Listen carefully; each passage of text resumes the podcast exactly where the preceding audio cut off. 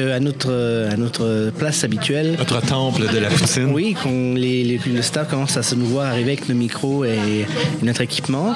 Euh, et puis poutine, euh, pour euh, manger une poutine, euh, prendre une bière, mais aussi euh, faire un, un retour rapide sur euh, l'année 2018 et euh, parler aussi un peu de ce qui s'en vient pour l'année 2019. Le futur, c'est très important. Le futur, c'est effectivement très important. Euh, bah voilà, donc euh, bah déjà peut-être euh, juste savoir, est-ce que là on, on enregistre en 2019, hein, on n'est pas en 2018.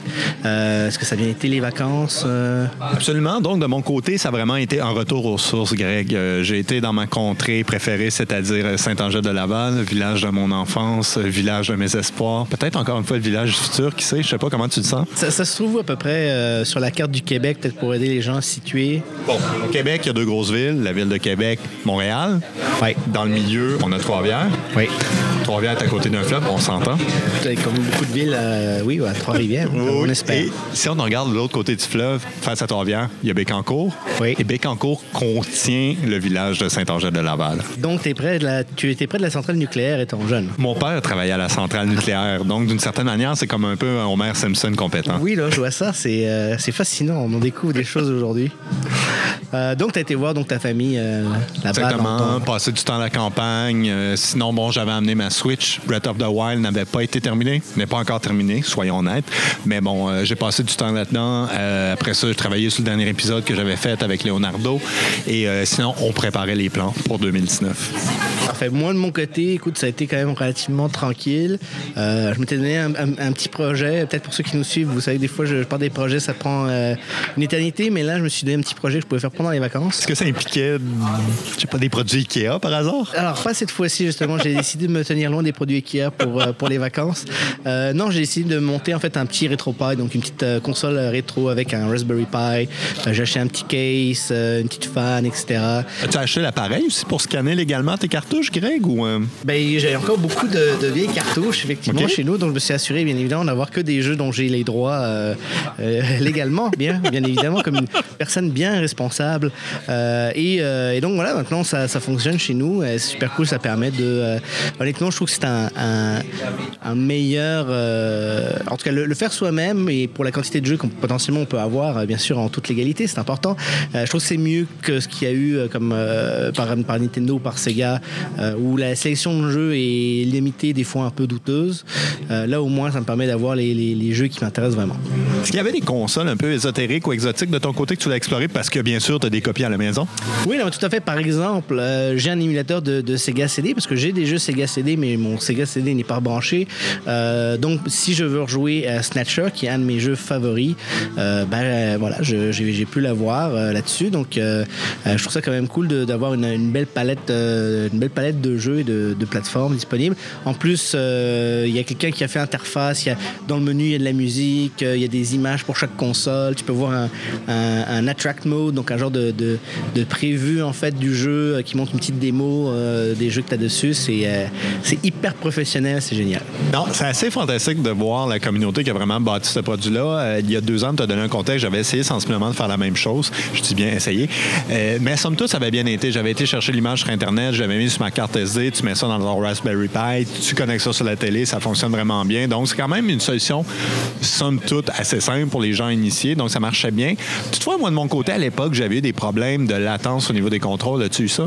Non, c'est ça. Moi, j'ai pris le dernier modèle de, de Raspberry Pi, donc le 3B+, si je ne m'abuse, euh, qui apparemment au niveau performance, surtout pour les, les, les consoles un peu plus, un peu plus anciennes, euh, a l'air de, de- très bien fonctionner. Euh, donc pour l'instant, du moins les, les quelques jeux que j'ai essayés, j'ai pas vu de problème majeur. Magnifique.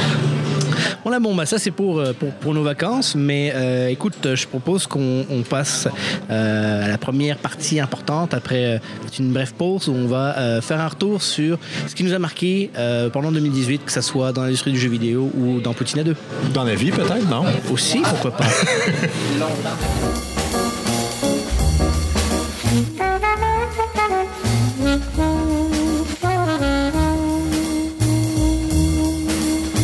Oui, donc, on est en 2019, Pat, mais il ne faut pas oublier que 2018, c'était il n'y a pas si longtemps que ça. Euh, c'est bien vu de faire une petite rétrospective et de regarder un peu en arrière pour mieux regarder en avant. Mhm. Euh, est-ce que toi, il y, a, des choses particulièrement qui t'ont euh, marqué, qui, qui ont retenu ton attention en 2018, aussi bien au niveau du podcast que de l'industrie en judo, et pourquoi pas dans le monde? Hein? Oui, dans le monde, on va laisser faire. Ça risque d'être triste. Ça peut être long aussi. Ouais, puis on risque de pleurer après 30 secondes. puis bon, je suis pour les émotions dans nos balados diffusion, mais bon, il faut choisir ses sujets. Je crois pas que les gens sont là pour pleurer. Euh, je commencerai peut-être avec l'actualité du jeu. Ça, oui, si, allons-y, peut-être on va pouvoir changer là-dessus. Euh, de mon côté, bon, euh, pour les gens qui écoutent, bon, souvent ils sont intéressés par langue développeur, donc souvent moi les trucs que je retiens c'est les trucs de développeur, mais bon, on se cachera pas des fois il y a un contact quand même avec le domaine de la consommation des gens. Ensuite, le premier truc qui m'a frappé en 2018, c'est que j'ai l'impression que tout le monde et sa mère a maintenant sa plateforme de distribution numérique de jeux. Je sais pas si tu le sens de même, mais il y a vraiment eu une explosion cette année. Plus que jamais, Steam, je dirais pas que Steam est en danger, mais la position de leader incontesté de Steam semble de moins en moins sûre. Je sais pas qu'est-ce que tu en penses. Je veux dire, ironiquement, c'est ce qu'on voit arriver sur le streaming en vidéo aussi. Oui, c'est vrai. Euh, je pense qu'il y a beaucoup de gens qui ont tenu cette leçon-là en disant euh, c'est embêtant de laisser à une personne tierce le contrôle, l'accès à nos produits et euh, d'engranger un paquet de revenus. Et je pense que tout le monde euh, voit une, façon potentiellement de soit euh, peut-être en compétition directement avec Steam ou dans certains cas pour les publishers de, en fait, de garder plus de revenus pour eux-mêmes. Non, définitivement. Puis l'autre affaire aussi, c'est euh, bon, il y a plusieurs types d'offres aussi. Moi, de mon côté, je trouve qu'il y a une variété très intéressante qui commence à s'installer. On pourrait dire Steam, c'est le truc qui couvre un peu tout, mais bon, après ça, si tu veux des trucs bizarroïdes gratuits, tu as Itch.io. Après ça, si tu veux des jeux quand même assez mainstream, mais en même temps, sans voir à te désolé mon vocabulaire, te faire chier avec des glissances. Il y a GOG qui est là pour toi. Euh, puis bon, après ça, bon, on se le cachera pas. Epic est débarqué, sont en train de changer. Euh, on enregistre quand même en avance par rapport à la date de diffusion aujourd'hui. On se le rappellera. Euh, bon, Ubisoft a annoncé que de leur côté, c'est quoi? C'est. The Division 2. The, Division 2, finalement, va être distribué du côté d'Epic et non du côté de Steam. Donc, pour moi, c'est assez intéressant d'avoir un grand éditeur du style Ubisoft qui a sa plateforme aussi, soit dit en passant, qui fait un vote de confiance dans la direction d'Epic. Donc ça peut aider de, un, euh, juste euh, se faire charger 12% euh, de, revenus par Epic, et deux, je pense aussi que, ironiquement, ça peut leur permettre d'aller chercher un public qu'ils ne pourraient pas aller chercher avec leur propre plateforme, c'est-à-dire des gens qui ont déjà l'application d'Epic d'installer parce qu'ils jouent à Fortnite, qui est, je pense, un public beaucoup plus jeune que les gens qui ont l'application, mettons, Uplay. Et je pense même ça serait intéressant de voir les, les, la démographique même plus jeunes que des gens qui, euh, qui ont Steam. Euh, donc ça leur peut leur permettre, même si c'est dans leur propre plateforme, je pense qu'il y a une certaine logique, euh, à part financière, à peut-être essayer de, changer de plateforme et d'aller rejoindre un autre public. Non, décidément, la seule chose que je vois un peu triste tiens, un peu compliqué, et moi je l'ai déjà vécu de mon côté, merci à Humble Bundle, c'est que d'après moi, ça va commencer à être compliqué de suivre sur quel service se trouvent tes jeux et ainsi de suite, particulièrement sur PC. Donc, bon, qui dit diversification du marché dit éventuellement une période où peut-être ça va se, se raffiner, se simplifier à nouveau. Donc, euh, je crois qu'en 2019, ça va encore s'étendre, mais éventuellement, on va peut-être revenir avec un nombre de joueurs important, un petit peu plus petit. Peut-être pas l'année prochaine, mais dans deux ans. Parce que, bon, il y a quand même un problème d'utilisabilité qui va se créer devant nous éventuellement si tu commences à courir à gauche, à droite. Bon, Super Meat Boy, où est-ce que je l'ai acheté, par exemple? Oui, non, c'est sûr. Ça va être intéressant de voir justement est-ce qu'on va devoir finir par avoir une, application pour euh, se souvenir. Bon, ce jeu-là, j'ai acheté sur Steam. Lui, j'ai acheté sur GOG. OK, lui, c'est sur Ah, lui, c'est sur Epic.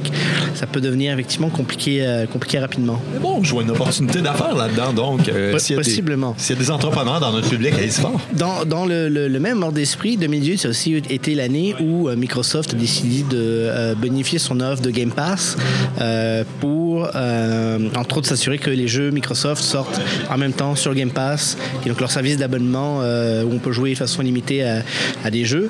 Euh, donc les, maintenant les jeux sortent sur le Game Pass en même temps qu'ils sortent en magasin, euh, qui est donc une, première tentative vraiment aller avec un service plus à la, Netflix où on paye un abonnement mensuel et on a accès à un paquet de jeux. Est-ce que tu penses que c'est quelque chose qu'on va voir se développer, peut-être avoir des, des, compétiteurs qui vont proposer des offres similaires?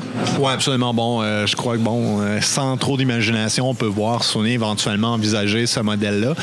Mais après ça, on pense à, justement, j'ai mentionné GOG tantôt, commence à avoir un bon catalogue. Des fois qu'il y a des relations avec des éditeurs un peu, euh, comment je pourrais dire, obscurs peut-être, ça pourrait être une offre intéressante, ces développeurs-là ou ces, développe, euh, pardon, ces éditeurs-là obscurs, de dire, OK, on va faire un service maintenant, tu payes 10 balles par mois, tu peux fouiller autant que tu veux dans le catalogue et t'amuser. Donc, d'après moi, des plateformes de même, ça va être aussi un angle intéressant. Après ça, je suis vraiment curieux de voir, exemple, euh, est-ce que Nintendo va suivre là-dedans? J'ai vraiment des forts doutes. Quoique, d'une certaine manière, font ça un peu aussi avec leur service. Euh, je veux dire, Nintendo, ils sont quand même champions d'en te faire racheter des jeux 20 fois euh, sur des plateformes différentes. Moi, ça fait longtemps que tu, on en a parlé par le passé, que oui, si c'est jamais un truc du genre, c'est genre Nintendo classique, tu as accès à, tous leurs jeux classiques, Nintendo, Super Nintendo, Nintendo 64, pourquoi pas, GameCube. pour un abonnement mensuel, je, paierais avec beaucoup de plaisir ça. Euh, par contre, me les vendre dans la pièce, ça commence à me fatiguer un peu.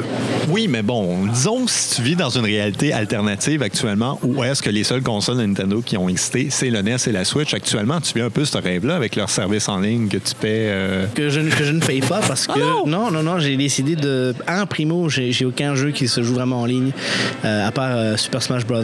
Ultimate. Oui.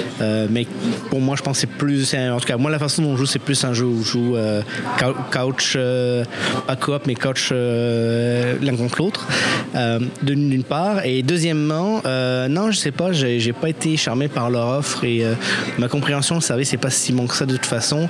Et si je joue en ligne, honnêtement, j'ai beaucoup d'autres options pour l'instant. Donc, Et comme tu l'as mentionné, en tout cas, du moins, c'est ma situation actuellement. Sensiblement, tous les jeux qu'ils ont sur leur service, on parle de jeux de NES évidemment, je les ai déjà légalement, je dois l'avouer dans mon cas, pas mal tout de mon côté. Déjà, j'ai NES classique, donc déjà, ça couvre beaucoup de ce catalogue-là.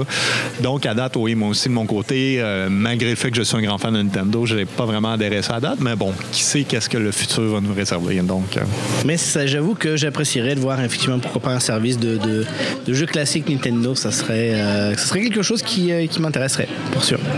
Justement de compagnies qui offrent des services, qui offrent du contenu maintenant, comment tu vois ça aussi, l'entrée de compagnies comme Twitch, bon, qui commence à avoir ça, parle de parler de distribution de jeux. Euh, toi, comment tu vois ça? Il y a Twitch, il y a Discord aussi maintenant qui, a son, propre euh, magasin. Mais je pense que tu t'as mis le doigt dessus dans le sens que c'est euh, pour, pour Twitch, je pense que c'est une façon juste de, de bonifier l'offre. Pour, je pense que pour Amazon, en fait, c'est juste une façon de continuer à, aller chercher des gens puis de les fidéliser dans, l'écosystème Twitch. pour moi, c'est un peu la même façon qu'Epic, par exemple, va offrir des jeux gratuits. donc, tu as, juste besoin de te connecter sur le, compte, tu claimes ton jeu, euh, je pense qu'il va y en avoir un, deux par mois ou quelque chose comme ça. L'idée, c'est de te faire bâtir un catalogue. Et donc, comme tu disais, bah, éventuellement, une fois que tu as un catalogue bien garni de jeux gratuits, tu avais peut-être plus être poussé à commencer aussi à aller acheter des jeux là-dessus. Euh, pour Twitch, bah, c'est logique parce qu'ils ont plein de façons aussi de te pousser, de savoir un peu ce que tu joues et ce que tu regardes avec, euh, avec le streaming. Discord, bah, c'est un peu la même chose parce que c'est en gros, les gens vont parler de jeux vidéo. Il y a des, des, Discords spécifiques sur certains jeux, sur certains types de jeux, certaines plateformes, etc. Donc, c'est beaucoup plus facile d'aller aller cibler ces communautés qui parfois ne sont pas nécessairement euh, joignables ailleurs. Donc c'est je pense une façon intéressante de, voir comment le marché se fragmente, mais se fragmente pas de façon euh, euh, purement chaotique. C'est des approches différentes. et l'ironie, c'est qu'un peu Steam maintenant, on dirait c'est un peu Walmart de, de, la vente de jeux digital, dans le sens c'est vraiment le, gros monolithe. je, je, trouve qu'ils font beaucoup moins de choses intéressantes. Ce qu'ils font, c'est du, classique. Ok, bon, on sait qu'on va avoir deux ou trois ventes par année avec, euh, avec des petits mini-jeux puis des, des prix défiant toute concurrence. Mais hormis ça, euh, je trouve qu'ils ont arrêté d'innover un peu en termes de services qu'ils offrent aussi bien aux utilisateurs qu'aux développeurs. C'est intéressant de voir d'autres personnes qui essaient un peu de s'engouffrer dans, dans, la brèche. Très bien. Sinon, au niveau de 2018, et ça rejoint justement deux compagnies que tu viens de mentionner. On parle de Microsoft, on parle de Valve. Pour moi, 2018, a créé d'une manière assez grande un phénomène qu'on avait vu précédemment, mais qui s'est vraiment marqué en 2018. C'est euh, les indépendants qui viennent des gros vendus dégueulasses. Donc, euh, on parle de Valve. Exactement. Campo Santo qui s'est fait acheter par Valve. Quand c'est arrivé, je ne sais pas pour toi, mais moi, j'étais un petit peu déconcerté. Je suis content pour eux. Je peux voir où est-ce que Valve va aller avec ça. Mais ça m'a quand même surpris. Et sinon, on parlera aussi de la rave de Microsoft qui a acheté quoi, cinq studios en fin d'année, euh, dont nos bons amis de Compulsion à Montréal. Mais donc, euh, ça a été très intéressant. Même 7 maintenant, puisqu'ils ont ajouté euh, Obsidian et In Exile oui. de développeurs de jeux, de jeux de rôle sur PC.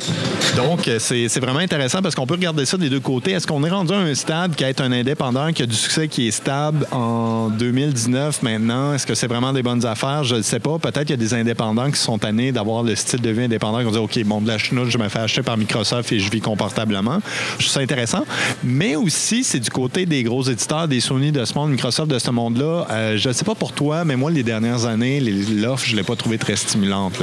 C'est sûr, je suis un designer, c'est sûr, j'ai un petit peu plus de, de tendance à aller vers l'innovation, tout ça. Donc, euh, Microsoft, je suis totalement désintéressé de leur offre. Sony, euh, ici et là, coup ça. Nintendo, absolument.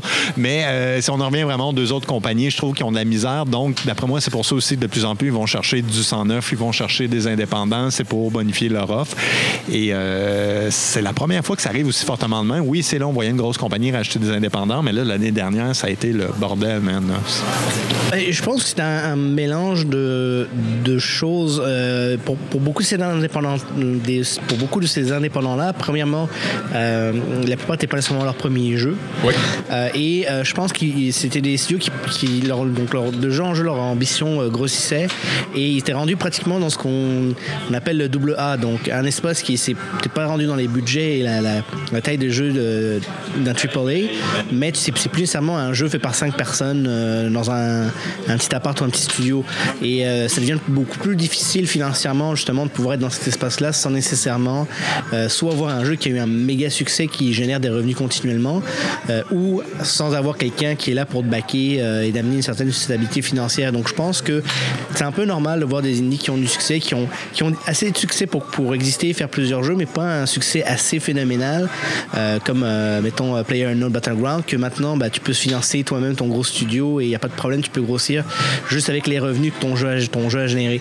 Euh, et c'est là où je pense qu'il y avait une opportunité pour Sony, il y avait une opportunité pour Valve, il y avait une opportunité pour Microsoft d'aller chercher ces talents-là et de les ajouter à leur catalogue. Hmm. Sinon, toi, un autre truc que tu as noté de ton côté pour 2018? Oui, ben, euh, je veux dire, tu as, touché à beaucoup de sujets euh, qui m'avaient marqué aussi. Bon, Désolé. c'est normal. Surprenant. Hein, oui. tu sais, tout, l'effet de, de, concurrence, etc. Mais je pense que moi, ce que je trouve vraiment intéressant, c'est la, la, façon dont on, on voit différentes compagnies avoir différentes approches. Donc, par exemple, Microsoft, euh, clairement, ils ont compris que euh, cette génération-ci, ils ne rattraperont pas euh, PlayStation, mais ils sont déjà en mode en se disant, OK, ben là, nous, on veut faire un truc complètement différent. dans beaucoup de cas, ça revient un peu à leur première vision de la Xbox, la Xbox One. Donc, venir avec une plateforme, en fait, en disant la, Xbox, c'est plus une console. Xbox, c'est un écosystème où tu peux jouer aux jeux Microsoft, tu peux jouer à des jeux de, développeurs qu'on a achetés ou à des développeurs partenaires. c'est console, c'est mobile, euh, c'est tout le monde joue ensemble. Euh, Sony récemment qui résistait énormément euh, au crossplay multijoueur en plateforme, on commençait à ouvrir la brèche. Donc on peut imaginer que la prochaine génération de consoles, ben, on aura beaucoup moins de, jardins fermés. On va pouvoir vraiment jouer avec les gens qui jouent sur Nintendo Switch, qui jouent sur la prochaine Xbox, sur la prochaine PlayStation. juste ça déjà c'est une révolution parce que si on remonte à quelques années, se dire qu'on pouvait jouer avec d'autres personnes sur d'autres plateformes, c'était inimaginable. Mhm.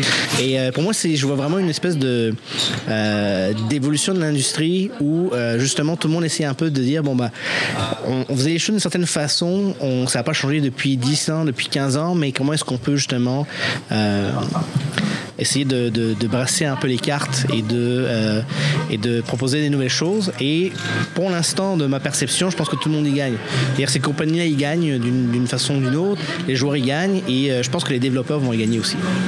Mm. Non, ça va être très intéressant après ça de, de voir comment, euh, particulièrement Sony et Microsoft vont se faire compétition parce que je trouve que ça se ressemble quand même. Oui, il y a encore des exclusivités, mais bon, si on étend cette vision-là, puis on, on en avait déjà parlé, est-ce que, bon, Xbox, c'est une application sur Windows actuellement, donc mm-hmm. ça t'offre des jeux.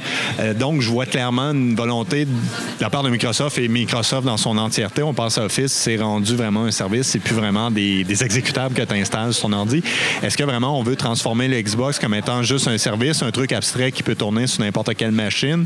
Et si oui, après ça, est-ce que Sony voudrait faire potentiellement la même chose? bon, après ça, est-ce que je pourrais installer des produits Xbox éventuellement? Euh, il y a le CES cette semaine, je sais pas si tu as vu ça. Maintenant, tu vas avoir des services Apple sur des téléviseurs Samsung. Mhm. Donc, ça a l'air vraiment dans l'air du temps de dire, OK, chaque compagnie est rendue sensiblement juste un distributeur de services. Puis oui, de temps en temps, tu as des gens qui font du matériel. là. Non, mais ça, je pense qu'on va, on va voir ça généralisé. Sur le même ordre d'idée, bon, déjà, euh, il y, a- il y a de plus en plus de rumeurs qui disent que euh, à l'E3 cette année, Microsoft pourrait mon- montrer une genre de, de Xbox qui est littéralement en fait juste une boîte qu'on connecte à un téléviseur, qui transforme ton téléviseur en, en- en console, grosso modo, donc qui est vraiment juste là pour jouer le Game Pass. Il n'y aurait pas de lecteur CD. Donc déjà, on est un peu dans la- dans l'esprit de dire, ben, effectivement, euh, c'est quoi une console Hein, Est-ce que, est-ce que le- la vieille définition de console existe encore? Mais euh, plus loin que ça, euh, on parlait d'Epic et, et de leur magasin. Une autre annonce qu'ils ont fait, c'est tout le service qu'ils ont développé pour les comptes multiplateformes pour Fortnite, ils veulent les rendre disponibles aux développeurs. Oui. Donc, c'est-à-dire que maintenant, en tant que développeur, parce que Unreal 4 est déjà multi, multiplateforme, je pourrais en plus avoir mon compte qui est partagé sur toutes les plateformes. Donc maintenant, je pourrais avoir une personne qui joue à mon jeu sur console, sur PC, sur mobile. Toute leur progression est sauvegardée, toute leur progression est partagée. C'est sur un seul compte. Et euh, Epic me permet d'utiliser ça euh, avec tous leurs services qu'ils développent autour. Et ça, c'est nouveau parce qu'encore une fois, avant, le, le gaming, c'était bon, bah, je joue sur mon PC ou je joue sur ma console. Mais maintenant, c'est bah non, si tu as une plateforme qui peut rouler le, le jeu, tu peux jouer. Et c'est exactement la même chose que, en guillemets, jouer chez toi. C'est juste potentiellement le- les périphériques qui changent. Et euh, je pense que ça change vraiment beaucoup la façon dont on va approcher en fait la façon de jouer. On sait que des fois, souvent, les gens font comme ah oui, les jeux mobiles, c'est pas du vrai jeu. Mais le fait est que tu as énormément de gens qui jouent à Fortnite sur mobile. Après ça, ils arrivent chez eux, ils jouent à Fortnite sur leur PC. Et euh, pour eux, bah, c'est- presque jouer au même jeu. Ils voient pas nécessairement de différence euh, intrinsèque. Et euh, ça, je suis assez fasciné de voir comment ça va peut-être se propager, euh, pas juste à des jeux comme Fortnite, mais peut-être se généraliser à, plusieurs types de jeux. Je verrais bien notamment justement Microsoft dire bah oui, bah, si tu peux jouer mon jeu sur mobile, il n'y a pas de problème. Forza sur mobile, c'est un truc qui existe, par exemple. Et là où cette vision-là peut devenir très, très forte, puis bon, c'est peut-être mes penchants professionnels qui parlent, mais si on revient à l'espace un peu plus accessible, un peu plus, pardonne-moi l'anglicisme, casual, ça peut avoir une portée très forte aussi, là, de dire, OK, tu joues à tel jeu sur Facebook, mais ça parle à ta version iPhone, qui parle ensuite à ta version sur console. Donc, euh, si on parle d'un public plus large, ça peut être très, très fort. Il y a aussi la notion de, découverte, en guillemets. Y a peut-être des gens qui ne penseraient pas acheter un jeu sur, euh, sur la console ou sur, euh, sur le PC, mais ils le découvrent en jouant sur leur cellulaire. Ils font Ah, c'est super cool. Ah, attends, je peux jouer euh, sur ma grosse télé chez nous. Ah, bah parfait. Euh, ça amène une autre logique. Et c'est là où je me dis aussi est-ce que on va voir plus de consoles qui vont faire comme la Switch? Donc, vraiment aller embrasser ce niveau, ce côté portable que tu peux brancher sur ta console de salon. Est-ce que c'est quelque chose que dans euh, quelques années, en fait, on ne pensera même pas que tu as déjà une époque où ta console était juste pluguée sur ta télé et c'est tout? Ça va vraiment devenir quelque chose que tu peux amener avec toi, que tu peux jouer n'importe où. Moi, je, je suis assez curieux de voir où est-ce que ça va, où est-ce que ça va aller. On dérive un peu, mais je ne sais pas si tu te rappelles, l'année dernière, il y avait eu quand même des rumeurs de Sony qui travaillait sur une espèce de suite à la PSP ou à la Vita euh, qui s'alignait un peu plus sur euh, la vision de la Switch.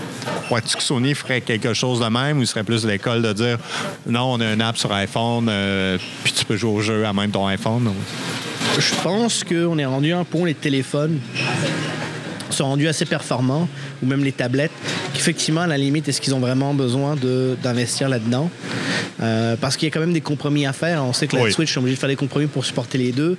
Euh, si Sony veut vraiment arriver en disant bon, moi je suis une, je sors une grosse console bien puissante, euh, pas de compromis sur les performances, parce que bon, on croit encore qu'il y a encore des gens qui veulent avoir euh, une console sous la télé en tout temps euh, qui, marche, qui marche bien.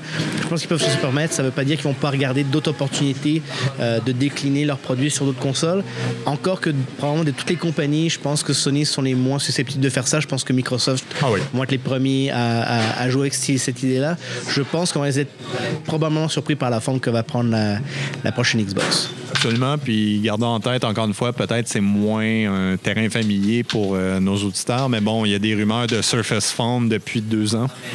Oui. Ça serait une killer app assez forte de lancer un Surface Phone avec l'application Xbox et tu peux jouer à tous tes jeux Xbox One ou presque sur cet appareil-là. Donc, euh, Ben, c'est ça, Xbox One et, euh, et PC, parce que Oui. maintenant les jeux qui sortent sur Xbox One, Microsoft sont aussi une version PC. Oui. Et si tu as le Game Pass, ben, potentiellement tu payes ton abonnement de 20 dollars Oui. et tu peux jouer sur les trois plateformes. Plateforme. Oui quand même une proposition euh, aurait, auquel on n'aurait pas cru il y, a, même quelques années, là, il y a deux, trois ans. Absolument. Ou ça a été lancé, puis tu fais comme, oui, OK, ils vont sortir une première version, ça va être un peu ghetto, puis bon, on va se dire que c'est intéressant et c'est tout. Mais là, euh, plus que jamais, le futur a l'air d'être là. Euh, sinon, moi, euh, je, vais, revenir un peu sur nos podcasts 2018. Hein. Hmm. on va un peu se regarder le nombril. Euh, bon, on a eu une, très bonne année. On a eu énormément de, gens intéressants. Moi, je, suis content, entre qu'on ait eu des gens qui ont, qui ont sorti des jeux aussi en 2018 qui ont très bien fait. je pense à, The Messenger, qu'on a eu l'occasion de voir.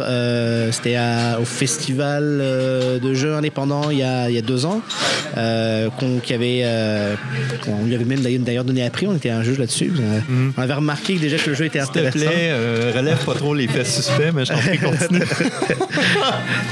Non, mais euh, à l'époque, euh, on, on, on, les connaissait pas nécessairement. Mais euh, c'était vraiment cool. On a fait ça à distance, qu'on fait rarement, parce que d'habitude, on est capable d'avoir les gens à Montréal. Mais là, première, d'ailleurs. Mais là, effectivement, le studio étant à Québec, on a fait ça à distance. Ça, ça a très bien été. J'ai bien aimé l'épisode. Il y avait beaucoup de, de, bonnes anecdotes. Et c'est quand même cool aussi d'être capable de dire, bah, tu, tu vois un jeu qui est, qui est sorti ici, qui était fait par une bande de, passionnés et qui a eu un, très bon succès, qui a eu gagné, je pense, qu'il était nominé à plusieurs prix euh, au Game Award. Euh, ils en ont mm. gagné un, entre autres. Puis moi, bon, je, suis un peu aussi pas sur Twitter? Il y a énormément de gens qui ont vraiment adoré le jeu, qui ont euh, apprécié justement l'hommage à Ninja Gaiden. en tout cas, c'est bien de voir comme ça que bon, on rencontre des gens, des fois, on ne sait pas nécessairement si leur projet va avoir du succès ou non. Puis voir qu'il y en a eu qui, qui ont, ont, eu un bon succès, ça fait toujours plaisir. Et, et je j'ai aucun doute que parmi d'autres personnes d'ailleurs qu'on a, qu'on a eu en 2018, dont les projets sont pas nécessairement encore sortis, on va avoir tout autant de, belles surprises. Absolument. Donc, moi aussi, ça avait été euh, l'épisode 15, pour rentrer dans les détails, avec Thierry, avait été un bon épisode. Euh, ce qui avait ressorti de ça, ben, d'abord, euh, souvent, on a ce narratif-là. Peut-être plus dans le domaine des technologies, c'est du monde très frais qui commence des nouvelles compagnies. Mais là, dans ce cas-là, on avait quand même une équipe de vétérans qui savaient essayer aux jeux indépendants. Et en tout cas, moi, ça m'avait frappé à quel point, quand tu conversais avec eux, ils connaissaient vraiment bon, le genre de jeu auquel ils s'attaquaient. Mais après ça, ils avaient un sens du détail. Je sais pas si tu t'en rappelles l'espèce de petit personnage assistant qui doit te suivre. Dans le fond, c'était une face pour quelque chose de purement fonctionnel, pour quelque chose de vraiment ennuyant, qui aurait dû être un élément de menu. Euh, de leur côté, il y avait vraiment une volonté de faire quelque chose d'élégant. Et euh, si on y va plus du côté de, du côté de producteur de balado-diffusion, producteur de podcast, pour moi, c'était un podcast idéal. Bon, on parlait vraiment de design, ça restait très accessible. Et on avait aussi ces, ces histoires-là très touchantes, notamment bon, quand ils ont rencontré le créateur de Ninja Gaiden, ou les créateurs, je devrais dire. Euh, c'est un moment très fort. Puis je sais pas pour toi, moi, ça serait un moment que j'aimerais ça vivre en tant que membre de l'industrie. Rencontrer d'une certaine manière mes maîtres distants du Japon. Ce serait qui ton maître que tu pourrais rencontrer euh, du Japon? Euh? Fais preuve d'un peu d'imagination. Hein. C'est juste qu'on parle de, Miyamoto? Oui, probablement. Euh, ça serait un cas de. J'aurais sûrement des réactions de boyaux et ainsi de suite. Mais non, ça, serait intéressant. Mais en même temps, je dis ça, mais bon, qu'est-ce que tu dis à ce gars-là? Un, qui n'a pas déjà entendu, et deux, qui justifie potentiellement le respect que tu Non, mais justement, tu, tu dis rien, tu fais jouer ton jeu et tu laisses ton jeu parler. Ouais. Effectivement, ça doit hein, être ce genre de C'est ça la beauté. Et là, il va me demander de refaire le début à 40 reprises. Voilà. Ben voilà. Mais là, tu peux dire non parce que tu travailles pas pour lui. Donc et voilà. ça, va bien. Euh, sinon, est-ce qu'il y avait d'autres, euh, d'autres choses qui t'avaient. Euh, Peut-être sur une note un peu plus personnelle euh, qui te touche un peu moins. Euh, bon, on se cachera pas, je vais encore dans le domaine du mobile, donc je regarde beaucoup qu'est-ce qui se fait. Et euh, bon, Fortnite est définitivement encore, on peut le dire, le jeu de 2018, ça a été un grand succès. Mais qu'est-ce qui est remarquable du côté de Fortnite, c'est vraiment l'effet que ça a eu sur le marché mobile. Et je m'explique.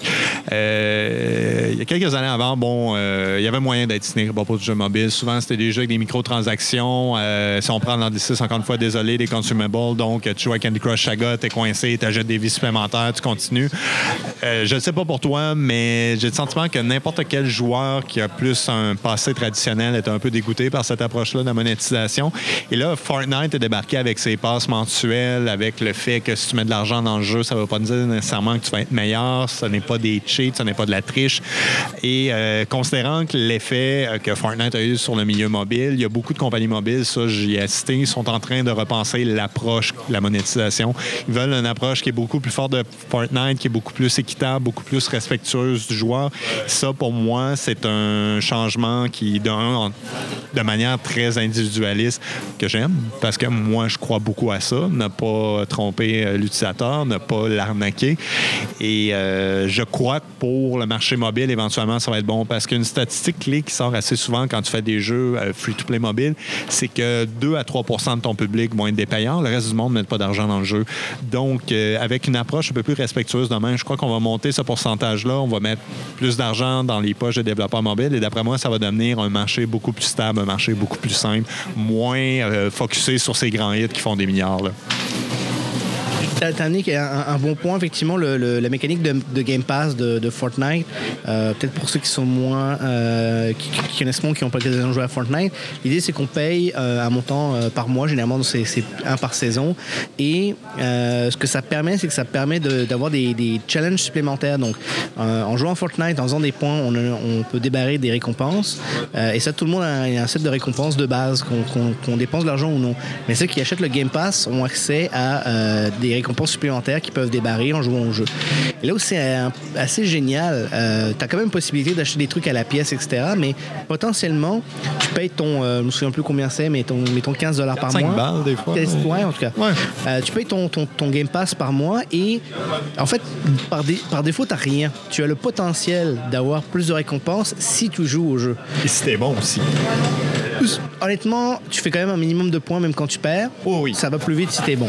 Mais potentiellement, si tu le temps, si tu investis, juste, si tu joues beaucoup, que tu sois bon ou non, tu peux arriver à avoir débarré euh, tout ce qu'il y a dans un Game Pass. Donc, c'est non seulement ça, tu, dépenses de l'argent parce que tu vas avoir des trucs de plus, mais tu les as pas automatiquement, ça force à jouer au jeu. Ça veut donc dire que tu as une plus grosse player base parce que c'est des gens qui sont obligés de jouer. C'est des gens qui potentiellement jouent plus longtemps parce qu'ils veulent pouvoir se rendre le plus loin possible dans le Game Pass. Il y a un côté éphémère, donc il y a un côté euh, euh, FOMO, la, peur de, manquer quelque chose. Donc ça, ça, fait que les gens jouent en fait beaucoup plus que si par exemple tu avais des microtransactions, des microtransactions traditionnelles où c'est comme ah ce, que, ce costume-là je l'aime, je l'achète, puis c'est fini. Mm-hmm. J'ai pas besoin nécessairement de faire d'efforts supplémentaires, je veux juste dépenser de l'argent. Et ça, je pense que c'est, ça fait partie beaucoup de leur succès, pourquoi ils ont autant de gens qui jouent et qui jouent beaucoup. Euh, c'est justement cette mécanique-là, mais en même temps, ça génère aussi des, des revenus. Et moi, je serais pas surpris de voir énormément de compagnies qui se détachent euh, des loot box et qui tombent dans un modèle plus de Game Pass où euh, non seulement ça garantit que potentiellement les gens payent tous les mois, déjà ça c'est pas mauvais, mais en plus ça fait que les gens jouent plus à ton jeu. Soyons honnêtes, s'ils jouent plus à ton jeu, ils jouent pas au jeu des concurrents. Euh, ça te permet d'avoir beaucoup plus de monde qui, qui, qui joue à ton jeu, beaucoup plus de une, communauté beaucoup plus vivante. Donc c'est un peu un win-win en fait pour le pour le, publisher ou le développeur par rapport au vieux modèle. Non, ça installe un climat, je trouve, très sain entre les clients et les créateurs de dire OK, il y a une passe mensuelle, si t'aimes le jeu, tu paieras la passe mensuelle du mois prochain et ainsi de suite. Et si pas le jeu, tu arrêteras de la payer. Tandis que souvent, j'ai l'impression, du moins c'était le même au début, les jeux mobiles free-to-play, il y avait un côté un peu fusé sur la tombe des fois. Ah, si tu veux commencer à progresser d'une manière intéressante, il va falloir que tu t'achètes des lingots d'or ou n'importe quelle connerie, les diamants ou ainsi de suite. Tandis que là, je trouve que ça, crée un climat vraiment euh, plus sain. Et euh, ça crée aussi, euh, on considère l'impact, la, grosseur du, groupe de personnes qui jouent à Fortnite.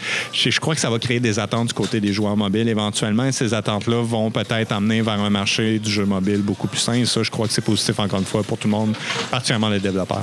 définitivement, ça va être intéressant de voir justement si Game Pass va se euh, généraliser dans, le futur, mais ça ne me surprendrait pas que ce soit le, le remplacement des controversés euh, lootbox et autres microtransactions un, peu agressives. Hum. Finalement, dernier truc pour 2018 de ton côté ou euh? Non, mais je pense que ça, ça a bien fait le, tour. Il y aurait probablement plein d'autres choses à dire, mais c'est celle qui m'avait le plus marqué que j'avais en tête. Hum.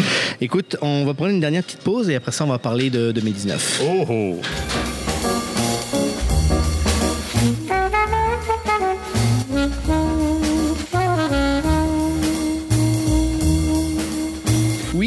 2019. Et là, là, chers auditeurs, on a quand même une, une nouvelle un, un peu triste pour moi. Et, Ah et mais pour- pour- ça peut être positif aussi, oui, hein, d'une certaine manière. euh, parce que, Patrick, pour euh, du moins un avenir proche, c'est ton dernier Poutine à deux.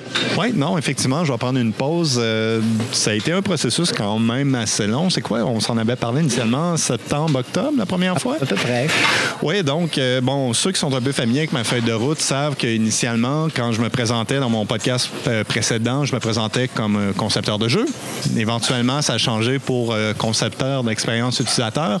Donc, euh, côté carrière, j'ai pris la décision euh, controversée, certaines personnes diront, de passer de la conception de jeu à la conception d'expérience utilisateur. Il y a différentes raisons. Au pire, on pourra en parler. Mais j'ai décidé de passer à ça. Et ceci étant dit, le gros de ce travail-là, je l'ai vraiment euh, excuse-moi l'expression québécoise, sur le temps en travaillant. Et euh, de plus en plus, j'essaie d'être professionnel.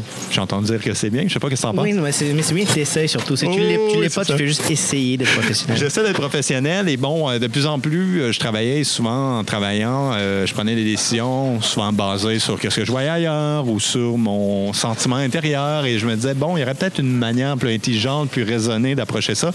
Euh, donc, j'ai commencé à regarder potentiellement euh, l'éventualité de faire des études dans ce domaine-là et euh, éventuellement, euh, l'année dernière, j'ai trouvé une certification qui avait l'air fort intéressante, qui est donnée d'ailleurs par euh, nos bons amis de l'Université d'Édimbourg. Ah oui, ok, d'accord. Voilà. Bah, bah, bah, on les salue. Donc, il y a un certificat en expérience utilisateur que j'avais spoté, que j'avais vu. Et euh, bon, je me suis dit, ça serait peut-être bien de faire ça, sauf ceci étant dit, euh, c'est quand même un retour à l'école. Je vais continuer à travailler, mais bon, les temps libres risquent d'y passer. Et de plus en plus, je voyais ça. Je commençais à faire des matchs. Je me disais, tenir une balado-diffusion en même temps que retourner aux études, en plus que, bon, j'ai une copine, j'ai de la famille, j'ai des amis, je trouvais ça. Une vie privée euh, en dehors de Poutine à deux et de ton travail, c'est incroyable. Étonnamment, probablement. Quelle personne euh, chanceuse tu es. Oui, voilà. Donc, euh, j'ai cru raisonnable de prendre une pause. Si l'autre affaire, on va se dire la vérité, c'est quoi maintenant? Ça va faire. si j'aurais continué en février, ça aurait fait cinq ans. Je faisais vraiment de la balado-diffusion, presque sans arrêt. Il y a un pas commençait à se mettre en place aussi. Donc, j'ai cru, bon, de peut-être prendre une pause, mettre du temps là-dedans et après ça, on verra qu'est-ce qu'il y en est pour l'avenir côté balado-diffusion. Mais je crois que la chose raisonnable actuellement, c'est de retourner sur les bancs d'école. Voilà, néanmoins, euh, ça ne veut pas dire qu'il n'y aura pas de Poutine à deux en 2019, bien Non, au non. contraire. Donc je vais euh, reprendre le flambeau. Euh, je, sais- je vais m'occuper de faire les épisodes à partir de maintenant. Donc j'espère que ma voix ne vous a pas encore tapé sur les nerfs. Vous allez l'entendre encore plus. Par contre, pour les, un peu les mêmes raisons que pas dans le sens que ben, bon, il y a, non, mais je veux dire, il y a le travail, il y a des fois, tu sais, des, des projets comme faire du Ikea chez nous qui me prend un an. Pour être sûr qu'on maintient la qualité de, de l'émission et euh, que je sois aussi capable de livrer les épisodes quand on les promet, au lieu de garder le rythme bimensuel comme c'est le cas en ce moment, euh, Poutine à 2 pour 2019 va tomber en mensuel. Euh, en ce moment, on vise, ça va être le, le dernier mercredi de chaque mois, vous allez avoir un épisode de Poutine à 2. Euh, plusieurs raisons pour ça. Peut-être on va un peu vous montrer comment on fait la, la poutine Oh. de Poutine à 2, ouais, hein, la, la- la recette. Le, le- le podcast, c'est quand même un challenge un peu unique que peut-être d'autres podcasts n'ont pas nécessairement. C'est-à-dire que c'est pas juste euh, moi et Pat qui devons trouver du temps dans notre emploi du temps et, euh, et se rencontrer euh, pour manger une poutine. Parce que c'est une, mission d'entrevue, bah, ça veut dire qu'il faut bon, trouver des invités, être sûr que la, la personne est confortable de, de parler du sujet avec lequel on veut aborder. Il y a des fois des gens qui peuvent pas parler de certains sujets tout de suite parce que leur projet n'est pas annoncé, leur projet n'est pas sorti. Il peut y avoir toutes sortes de, de C'est trop controversé. Il peut y avoir, ou, ou juste, ça leur tente pas nécessairement de, de passer au podcast. Il y a des gens qui nous ont déjà dit non, qui ne se sentent pas à l'aise de parler au micro. Il faut que ce soit des gens qui parlent en français, euh, idéalement qui s'expriment bien aussi, parce que bon, on veut que tout le monde puisse comprendre. On, on a quand même un, un public international. Euh, donc déjà, juste trouver les invités. Ensuite, euh, bah, eux aussi, ils ont une vie privée, eux aussi, ils travaillent, eux aussi, ils sont occupés. Donc, être capable de faire un rendez-vous, de faire le, d'enregistrer l'épisode, de faire le montage, la publication, tout le, le processus, ça fait que ça prend quand même pas mal de temps. Et euh, bah, bimensuel, ça veut dire que des fois, si jamais on a un problème, par exemple, un invité qui se désiste à la dernière minute, ça peut être très difficile de se retourner et de trouver un autre invité. Et bon, voilà, faut, faut essayer de trouver un- une façon de faire un épisode. Et euh, encore une fois, je préfère ne pas sauter d'épisode et en faire moins que euh, tomber dans un, contenu un peu erratique où des fois, ah, bah, il n'y a, pas d'épisode pendant euh, deux semaines, après ça, il y en a un autre, ça, il n'y en a pas d'autre. Donc voilà, l'idée, c'est de dire, on, on tombe en, mensuel à partir de 2019. Néanmoins, euh, on va continuer de faire des hors-séries comme on a fait par le passé. Euh, ce serait peut-être même des fois l'occasion pour Pat qui sait de, de se repointer le, nez plus en tant qu'invité cette fois-ci qu'en tant qu'animateur. et par contre, ce que j'aimerais faire pour 2019, pour changer aussi un peu la formule des hors-séries, c'est pas nécessairement les faire quand il y a juste un événement comme le 3 ou, ou le GDC, etc. Je pense qu'on va sûrement continuer à le faire, mais mhm. aussi de, de prendre l'opportunité euh, d'adresser des, sujets peut-être qu'on ne peut pas vraiment adresser parce qu'on n'a pas d'invités qui peuvent toucher ce sujet-là particulièrement, mais on connaît des gens qui pourraient en parler. Euh, je vous donne un exemple. Les microtransactions, on en a parlé un peu. Sujet controversé, euh, des fois sujet incompris, ou les DLC par exemple. Il y a beaucoup de gens qui vont dire Ah, mais les DLC, c'est fait comme ça pour telle, telle raison. avoir un, panel d'invités dans notre Holodex qui viennent, qui partagent leur expérience, qui partagent leur point de vue, avoir un petit débat et un peu éclaircir certains sujets qui sont peut-être obscurs pour notre auditoire. Je pense que ça serait hyper intéressant. Et donc ça, c'est quelque chose que, que je vais amener en 2019. Donc, vous êtes garanti d'avoir 12 émissions d'entrevue. Je, je m'engage à ça. On, oh va, espérer, que ça va bien oh, aller. Mais ça ne veut pas dire que vous allez juste avoir 12 épisodes. On va quand même prendre des opportunités pour faire des hors-séries qui souvent sont un peu plus faciles à organiser parce que justement, c'est des gens qu'on connaît ou des gens qu'on sait qui sont fiables ou auxquels on peut euh, plus facilement arranger notre, notre emploi du temps. Euh, sinon, bah voilà, c'est pas mal ça pour 2019 en fait. Euh, donc, euh, bah, écoute, Pat, je veux, je te remercie beaucoup. surtout que bon, t'en en as fait beaucoup aussi dans, dans les dernières semaines. J'ai vu que t'as as fait un dernier baroud d'honneur. c'est toi même toi qui as fait les, la plupart des derniers épisodes qu'on a publiés en 2018. c'est quand même très apprécié. Ça m'a permis moi, de me concentrer sur d'autres choses. Puis voilà, je vais, je vais essayer de te faire honneur en, en reprenant fièrement le flambeau de l'émission. Si jamais c'est pas bon, tu pourras venir m'insulter sur les, sur les réseaux sociaux en disant mais c'est un sacrilège. Voilà, Poutine à deux n'est plus ce que c'était. J'aimais mieux l'ancien animateur. Euh, tu pourras faire tout ça. C'est effectivement. Je pense que je vais me faire un subreddit de plainte et ça va être magnifique. Ça serait génial avec des faux, des faux, euh, des faux acronymes là. Oh oui. Ouais. Non, j'attends. Greg Sox 69. Exactement. J'attends pas moins de toi, Pat. Euh, voilà, bah, écoute, ça va être la, la, fin de l'épisode. Mm. Encore merci beaucoup de ton temps. Puis, merci à toi prendre, encore une fois de prendre le relais. je suis en pleine confiance. Donc... Ce n'est pas un, adieu, ce n'est qu'à la prochaine fois. Absolument, oui. et meilleure chance aussi dans, dans, ben, dans, ton cours. Ça devrait aller. Oui. ça merde, on en parlera. Ça fera un très bon épisode. On, fera peut-être voilà, on se peut-être revenir en disant bon bah c'est quoi être étudiant dans un certificat d'expérience utilisateur? Oui.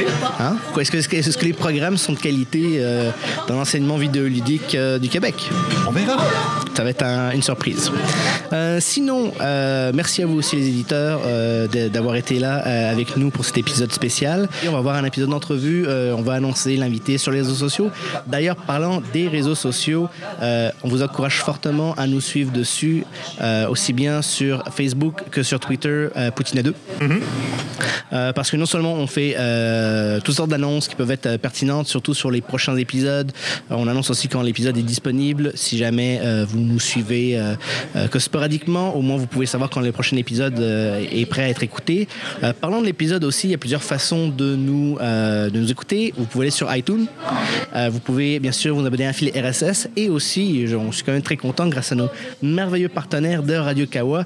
On est sur Spotify maintenant. Donc si vous êtes un peu comme moi, je sais pas pour toi, moi j'ai des gens qui ont commencé à écouter Poutine à 2 depuis que c'est sur Spotify. Ah oui? Oui, parce que j'ai des gens qui l'écoutent, qui écoutent des trucs au travail, mais ils n'ont pas nécessairement iTunes installé, ils n'ont pas nécessairement d'application de, de, podcast, mais ils écoutent du Spotify et euh, depuis que j'aurais dit qu'on a ça, ils ont commencé à écouter Poutine à 2. D'ailleurs, un pro tip, euh, je sais pas si ça rappelle, c'est une plainte qui venait euh, beaucoup d'ici parce que peut-être ça a changé du côté Android, il n'y avait pas vraiment de présence podcast de Radio Kawa parce que c'est pas vraiment installé en Europe. Si vous êtes un utilisateur, une utilisatrice Android, Spotify est rendu la meilleure manière de nous suivre. Donc, sans prendre le raccourci des fils RSS parce qu'on est parfaitement conscient. Des fois, c'est un peu difficile. Spotify, ça devrait fonctionner maintenant. Donc, c'est là pour vous. Voilà. Donc, maintenant, soyons honnêtes, vous n'avez plus l'excuse de ne pas écouter Poutine à 2. Encore que si vous écoutez en ce moment, vous le savez déjà. J'avoue, ça serait un peu tout hein? blanc. Oui, voilà. Euh, sur ce, euh, Pat, je te souhaite une bonne soirée. Euh, pareil aux éditeurs et aux auditeurs. Et écoutez, on se revoit à la prochaine.